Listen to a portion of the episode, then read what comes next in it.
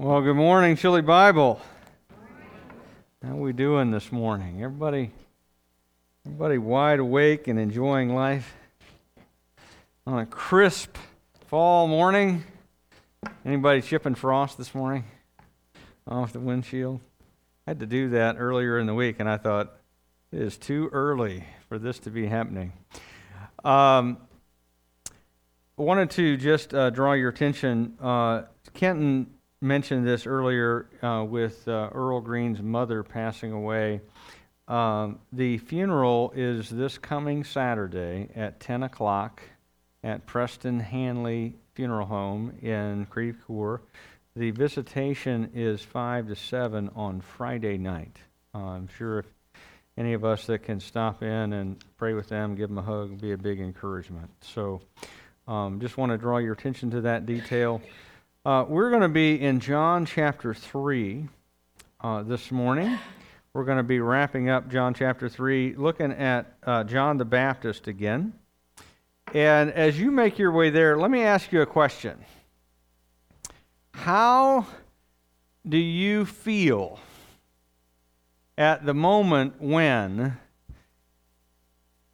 your gifts, your abilities, your talents, are beginning to be eclipsed by somebody else. How do you feel right at that moment? We're, we're right at the point where you're at the peak of your success and everything is going great. Somebody else comes along doing the same kind of thing that you are doing, and they're better at it than you are. How do you feel right then? Just imagine with me for a minute uh, that you are John the Baptist. You've spent the last several years of your life living in the desert, out in the wilderness. You've been eating bugs and honey.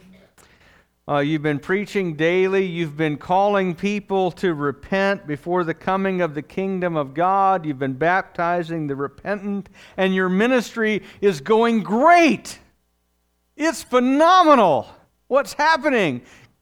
Hundreds and even thousands of people are coming out to you to listen to you speak and to be baptized in the Jordan River, and life is going really good. In fact, there have even been some religious leaders who have come out to see if you are Elijah the prophet back, brought back to life. And people are beginning to ask if maybe you could be the Messiah.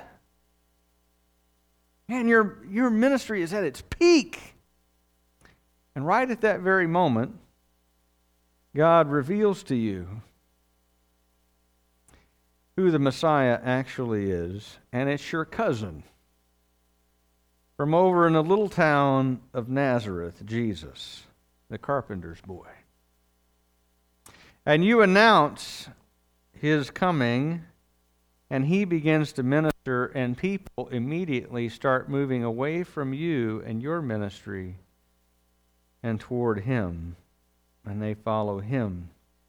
In fact, some of Jesus' disciples are some guys that used to be your disciples. And they start baptizing in an area that's not all that far away from you. And about that time, some of the few remaining people gathered around you start having a conversation with someone about purification.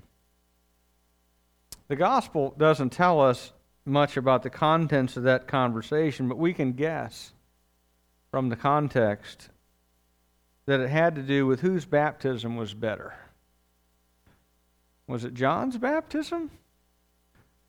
Or was it the one that Jesus' disciples were doing?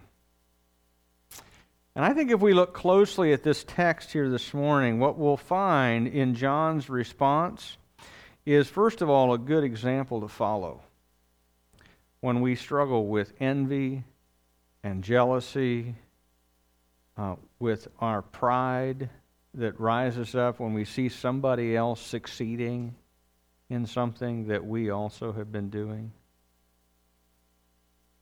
And it'll give us some deep instruction about how to go to war against our own pride. And I think it's worth looking at. So, uh, I want to pray, first of all, and then read here at the end of John chapter 3. So let's pray. God, our Heavenly Father, we thank you for your word. We thank you that it speaks deep into our hearts, into the hidden areas that we maybe don't want anyone else to know about, but are still present. Uh, Father, help us uh, through the process of learning your word to mortify, put to death our own pride and our own envy and our own jealousy, that by your Holy Spirit, Father, these parts of us might die away and we might exalt Christ. And we pray in Jesus' name. Amen. Well, this is how what the text says here in verse 22. After this, Jesus and his disciples went into the Judean countryside, and he remained there with them and was baptizing. John also was baptizing at Aenon near Salim because water was plentiful there, and people were coming up and being baptized, for John had not yet been put in prison. Now, a discussion arose between some of John's disciples and a Jew over purification. And they came to John, and they said to him, Rabbi, he who was with you across the Jordan, to whom you bore witness, look, he is baptizing, and all are going to him. And John answered, A person cannot receive even one thing unless it is given him from heaven. You yourselves bear me witness that I said, I am not the Christ, but I have been sent before him. The one who has the bride is the bridegroom. The friend of the bridegroom who stands and hears him rejoices greatly at the bridegroom's voice. Therefore, this joy of mine is now complete. He must increase, but I must decrease.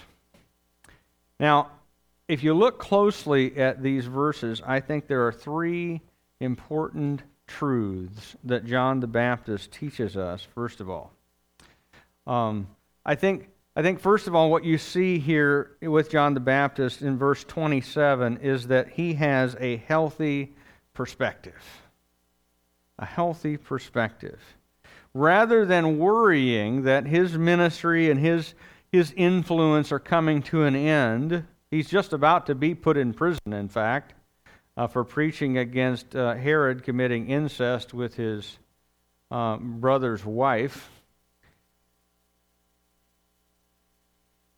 He sees that his ministry is coming to an end. He sees that his, his purpose has been fulfilled. But as it's ending, he sees also that everything, every single thing, comes from God as a gift. He has a healthy perspective. He recognizes that everything comes from God as a gift. And so his ministry and his influence in the nation of Israel at that time have been God's gift. And in the same way, what is happening through Jesus as Jesus' ministry expands, even as his is fading away, that that is happening according to God's will and that keeps him from being prideful when his role was ascending and being discouraged when it was on the wane. Because he has a healthy perspective that I did not, this is not due to me, this is due to God, and I have received all these things as a gift. And when we succeed, it comes from God. And when we uh, start to fade away and others begin to succeed, guess what? That also comes from God. It's God that gave them their success. And if we maintain a healthy perspective like John has here, what he exhibits here, it, rec- it rescues us from jealously thinking that other people are just lucky or just born into privilege that they don't deserve you know, that's, that's kind of what, what I tend to do, right? And maybe you do it too. Like, um, whenever I succeed, it is due to my wonderful specialness, uh, my hard work, my perseverance, my giftedness, um, my blessing, my, you know, everything. I deserve this, right? But when other people succeed, well, what happened? Well, they were just lucky, I guess, you know, or You know, they, they, they got connections. You know, they're just the kind of person who falls, you know, kind of backwards into, into things, just all by itself, you know. No. What John recognizes is what we need to recognize that everything that a person receives, they receive from God as a gift. And when we've got a healthy perspective, we recognize that God is the one who apportions to each person according to his plans and his purposes. And if we maintain that, we don't get jealous when other people succeed. We don't get prideful when we succeed. And we don't get depressed when, despite our efforts, things don't go as well as we want them to go, or when our star stops rising. You know, I think, I think one of the things that you confront as you, as you hit middle age, which I realize I'm now there, right, is that there comes a point where you realize that, um, that, you, that despite what they told you at graduation, that you cannot be everything that you want to be right? That, that you are not going to change the world all by your lonesome, right? We, I don't know why we lie to high school kids like that, but we do. Every year at graduation, we say, You can go out in the world, you'll change the world, you can be anything you want to be. Is that true? No. okay. But we lie to them and we tell we, want to be encouraging, right? So we, we tell them this, this radically untrue things. And part of getting to middle age is realizing that that was all made up, right? You're going to get to a certain level, and that's probably about where you're going to be. Probably about where, where your gifts and abilities and the, the things that God has given you are going to hit their peak, as a matter of fact. But if you have a healthy perspective on this, you receive what you have as God's gift and His blessing rather than feeling like you got continually shorted somehow because somebody else did better than you. Amen? And that's John's attitude. Every single thing that we enjoy comes from God. And the second thing we see is not just a healthy perspective with John, but we see a humble purpose. Look at verse 28 29. John understood and I think you see this clearly that his job is ultimately not about him. It's not about him. It's about serving the Lord and making the Messiah known. To the extent that he was successful in serving the Lord and making the Messiah known, then he shared in Jesus' joy. And he uses this illustration. He says, Look, uh, I'm like the best man at the wedding. And a Jewish best man had a, had, a, had a big job. His job was to preside over the wedding feast. His job was to bring the bride and groom together and to stand guard outside the honeymoon suite uh, until, the, uh, until the groom arrived. You know, the bride would be ushered in. She'd be there awaiting the groom's arrival, and then he's standing guard outside the door until the groom arrives. And he is waiting to protect her from any impostors who might want to intrude on, uh, on their wedding night. That's his job, is to protect her until the bride and groom are brought together. And so when he would hear in the night the bridegroom's voice, and it was his job to recognize the bridegroom's voice, he would allow that man into the bridal chamber, but nobody else. And he says, I am the bride I, I am not the bridegroom, I'm the best man. In other words, my my life, my ministry, my role in this is not the main event. By the way, who is the main event? Those of you who took Sunday school? Jesus, right? Yeah, right. It's it's uh it's I don't you've probably heard this joke, right? About the Sunday school teacher who asked her kid, or ask ask her kids, you know, so what kind of animal you know, lives in the woods, eats nuts, and has a bushy tail. And one little girl raised her hand and said, said, um, well, it sounds like a squirrel, but since I'm at Sunday school, I'm going to say Jesus. okay. The main event, the main event is Jesus. And John recognizes that, look, my purpose in life is not to be the main event. It's to make Jesus known and to proclaim Him and to serve Him because guess what? He is the main event. He is the bridegroom, and I am just the best man at the wedding. So, in the same way, our lives ought to, have, ought to reflect that same view of a humble purpose. That my purpose in this life, believe it or not, is not my success in whatever job God has given me. Instead, it is using that job, whatever it is, to connect people to Jesus and to make him known. So if I fix cars for a living, I fix them to God's glory as a way of opening conversation to talk about Jesus. If I uh, am, if I have my kids at home and, and I'm uh, able to stay, stay with them and, and talk with them uh, each day and raise them, then what I'm doing is I am not simply parenting, hoping to keep them alive. I am raising them to know and to follow and to serve Jesus. I'm parenting to the glory of God. If I work at a desk, I do so with excellence, with the idea that I point people to Jesus by what I'm doing. Nobody just has a job. Amen? Everybody, if you are a believer in Jesus, by the way, this is ancient truth, okay? I didn't make this up. This is what the church has always believed that nobody just has a job, that everybody has instead a calling, a vocation, if you will. Everybody who knows Jesus is in vocational ministry, whatever their job is.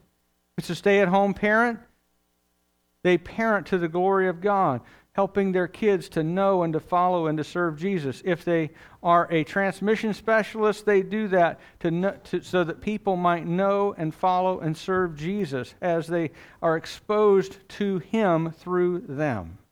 If you are a teacher, you teach to the glory of God. Whatever your role is, uh, and it isn't our, our, our success is not in our bank account, not in our possessions, uh, it is found in making Jesus known. That's our humble purpose.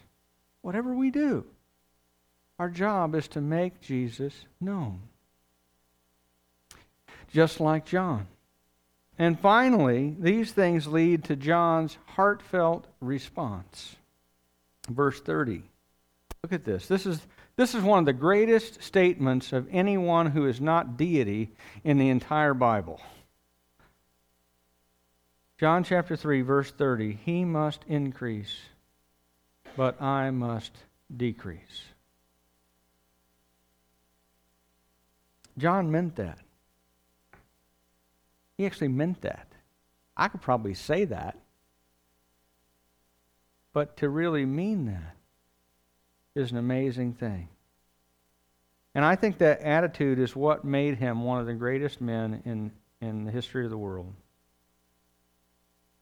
He really believed that the most important thing in his life was that Jesus be exalted even as he diminished. And I just confess to you all that I have some growing up to do on that verse.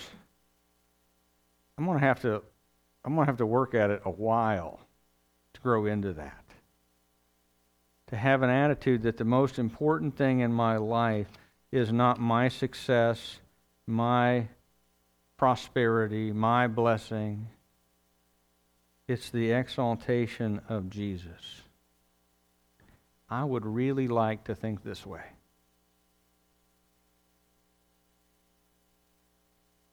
But sometimes I live my life like it's the opposite. like Jesus must decrease so I can increase, right? By the Holy Spirit's empowerment, we need to keep coming back to the reality that this should be our heart attitude to increase the amount of Jesus that people see and decrease the amount of us. That his light might shine out through me to them. You know how you get that? I think it is by understanding deep in your heart what John tells us in verses 31 to 36. So look at those with me. He who comes from above is above all. He who is of the earth belongs to the earth and speaks in an earthly way. He who comes from heaven is above all. He bears witness to what he has seen and heard, yet no one receives his testimony. Whoever receives his testimony sets his seal to this that God is true. For he whom God has sent utters the words of God, for he gives the Spirit without measure. The Father loves the Son and has given all things into his hand. Whoever believes in the Son has eternal life. Whoever does not obey the Son shall not see life, but the wrath of God remains on him. There are four Four things I want you to see in these verses. The first one is that Jesus is supreme. Jesus is supreme. His position is above everyone and everything. It says he is above all. In fact, it repeats it twice in verse 31. Like, just in case you missed it the first time, he is above all. He is supreme. And if you are a mere human like John the Baptist or like you or like me, we come from the earth. And our wisdom and skills don't compare to his. He is the one who alone came down from heaven. Amen? So he is supreme. And second, we need to understand Jesus' testimony. When Jesus speaks, he speaks as a witness to heavenly things because he is God and he always speaks the truth. So, in other words, if you acknowledge what Jesus says, then you are agreeing with God that what he said is true. That's that bit about setting your seal to this, that God is true. We also need to understand Jesus' authority. Look at verse 35. The Father loves the Son and has given all things into his hand. Who's the Son? Jesus. Yeah, let's get that again, okay? Who is the Son? Jesus. Yes. So, how much authority does he have? All of it, okay? Because the Father has given all things into his hand. In other words, there is not one single thing in all the universe over which Jesus does not rule. Or, as I heard somebody say once, there is not one maverick molecule in the universe over which Jesus does not shout, Mine everything in the universe. Molecules to moles, you know, quarks to, uh, to stars, to people, to gorillas, to whatever there is. Atoms, rabbits, everything in the universe is under the authority and rule of Jesus. And he has been given that authority by whom? By the Father who loves him. In other words, why am I emphasizing all these things? Why does John emphasize these things? It is because if we're going to think and respond like John the Baptist responds, we need to understand who Jesus really is and who we are in relationship to him. Amen? That he is ruler, authority, king. He is supreme over all things. What he speaks is absolutely true in every case. And then finally, we need to understand Jesus, I'm going to I'm going to call it his singular saving power. As John describes it, verse 36. And what John is telling us here in verse 36 is very, very simple. He's saying, look, Jesus is the dividing line between salvation, eternal life, in the presence of God forever in eternity. Or on the other side, wrath and judgment and punishment in hell for eternity. That, G- that life and death ultimately have their division point at Jesus. Those who believe in Jesus as Messiah receive eternal life. Those who do not remain under God's wrath.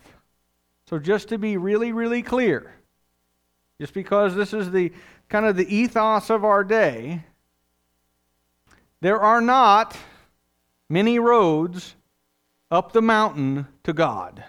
Okay? There's not just any old road that will get you there. It is not whatever you believe that will be sufficient on the day of judgment. That's not true. That's popular, but wrong. Jesus is the road, the only road that leads to life. He is the door through which a person must pass to enter eternal life. It is only through faith in Jesus. And notice here, look how, look how John connects these two ideas. John connects believing and obeying. Did you see that? Whoever believes in the Son has eternal life. Whoever does not, you're expecting to see the word believe. It says, Whoever does not obey the Son shall not see life. In other words, those two are parallel ideas belief and obedience. To believe in Jesus in a real way is to obey Jesus. And to obey Jesus is to demonstrate that you believe in him. You see how those two are connected? By the way, the converse is also true. If you do not obey Jesus, what does that say about the reality of your faith? Can I submit to you it doesn't say anything good? Verse 36 indicates to us that people who don't believe and who demonstrate their unbelief by their disobedience to Jesus remain under God's wrath and judgment. That's a very serious thing.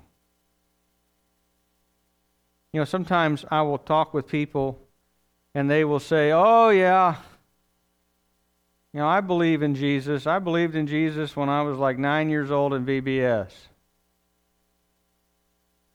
They're not obeying him. They haven't walked with Jesus one iota since that day. Do they really believe in Jesus? Not by anything that you could tell. Should they have confidence as they go to the toward the end of their life that they're going to walk into heaven? Not by anything the scripture says. Are they are they in fact saved? I think the best thing you can say is maybe. Maybe they have genuine faith and they're just living in rebellion right now, and God, because He loves them, has been patient and has not disciplined them yet. But do they have authentic faith? Maybe, but probably not. Belief and obedience are very strongly connected. Again, let me be very, very clear. Why are these six verses here at the end of this section here on right after a story about John the Baptist? They are here because if we understand who Jesus is relative to who we are, we can much more easily see ourselves in proper perspective. If Jesus is supreme, then guess who is not? Me. If Jesus reigns over all things, then I am one of the people over whom he rules. Amen?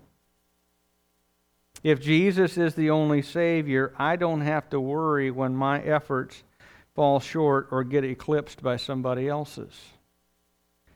But these verses also remind me that because all these things are true, the most important thing in life is not my success, it's not your success, it's not where we stand relative to other people.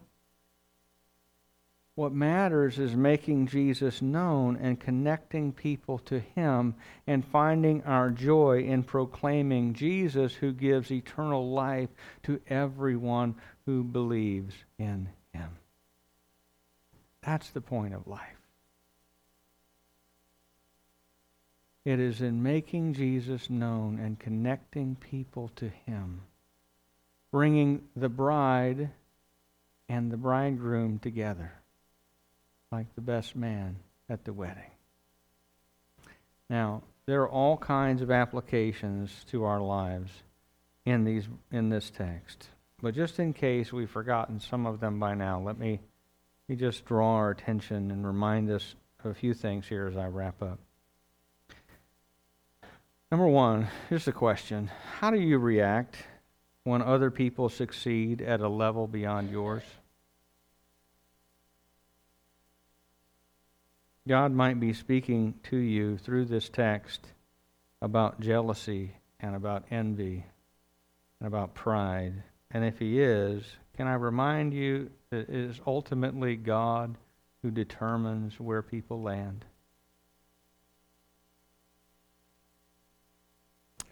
Number two, at the end of the day, our job is to increase the amount of, of Jesus that people see and decrease the amount of us. Our lives need to not be dedicated to our own glorification,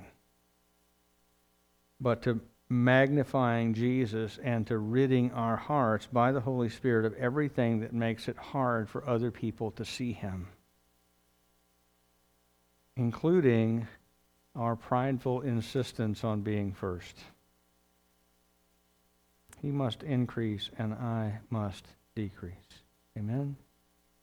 We don't want to make it hard for people to see Jesus because we're so swole up with our own pride. Number three, Jesus is the only one worthy of worship, adoration, and exaltation. The only one. We don't need to worry about our status. Amen? We don't need to worry. Because what's our status? We're children of the living God, sons of the Heavenly Father.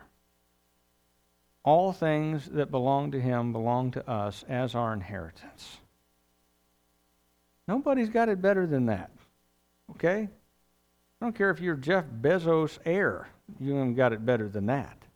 I'm a child of God. And Jesus is the only one worthy of our worship and adoration. And we really don't need to focus on ourselves at all, but on Christ. He is the Lord of all things. He is the only Savior. And our lives need to be dedicated to exalting Him, not exalting ourselves. And then finally, if you do not know Jesus, if you do not know Jesus, and all of this is just going right over your head, and you're going, yeah, this is all interesting and spiritual sounding and all the rest of that, but I don't even have a relationship with Jesus. I don't even understand any of this. Let me explain it to you very, very simply. Life is found in knowing Jesus Christ. Life is found in knowing Jesus Christ. If you're, if you're my generation, you remember that U2 song from back in the 80s, Joshua Tree. Uh, the uh, song goes, I still haven't found what I'm looking for. And the guy goes through all of his experiences, all the things that he's done and said and seen and, and felt. He says, But I still haven't found what I'm looking for. Let me just tell you this. If that describes you to this point, let me just go on record and say that Jesus is the one you are looking for. Life is found in knowing Him.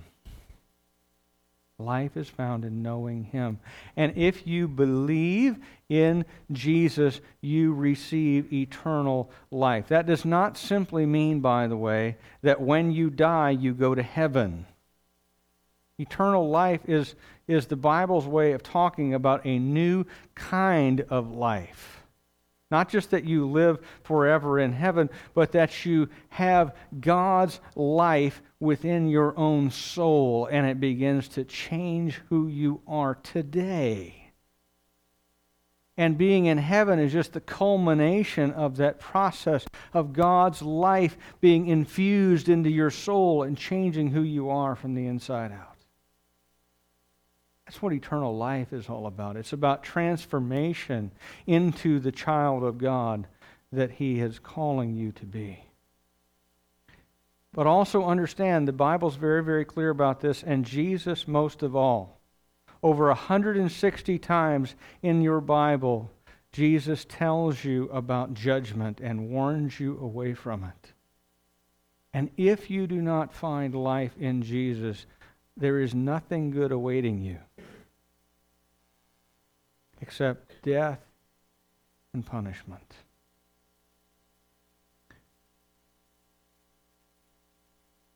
Obey Jesus. Believe in Him. Find in Him the life that is really life. Amen. Let's pray. God, our Heavenly Father, we thank you for the, for the example of John, for deep teaching about who Jesus is from your word. For an understanding, Father, that if we understand who Jesus is, then we have no problem lining up underneath him and following him and obeying him. And our pride begins to fall away as we look to the one who is really worthy of exaltation and adoration. The only one who is worthy of worship, Jesus Christ. Father, I pray if there's anyone here who has not put their trust in Jesus yet, that today would be the day when they do so. When they find the life that is really life by believing that He is God, that He is Lord of all things, and that as Lord, He has declared their sin to be an offense and a crime against Him, and yet has come down from heaven to die on the cross in their place for what they did, that they might be forgiven and have their sin canceled out, and instead receive eternal life, and was raised from the dead to prove his identity as God and to give them new life. Father, I pray if they have never believed that message, the gospel, the good news about Jesus Christ, Father, that today would be the day they believe and that they might enter into life and receive it with great joy. And Father, we pray as we go out that you would help us to keep Jesus in perspective relative to us and to worship him and follow him in every part of our lives. And we pray in Jesus' name. Amen.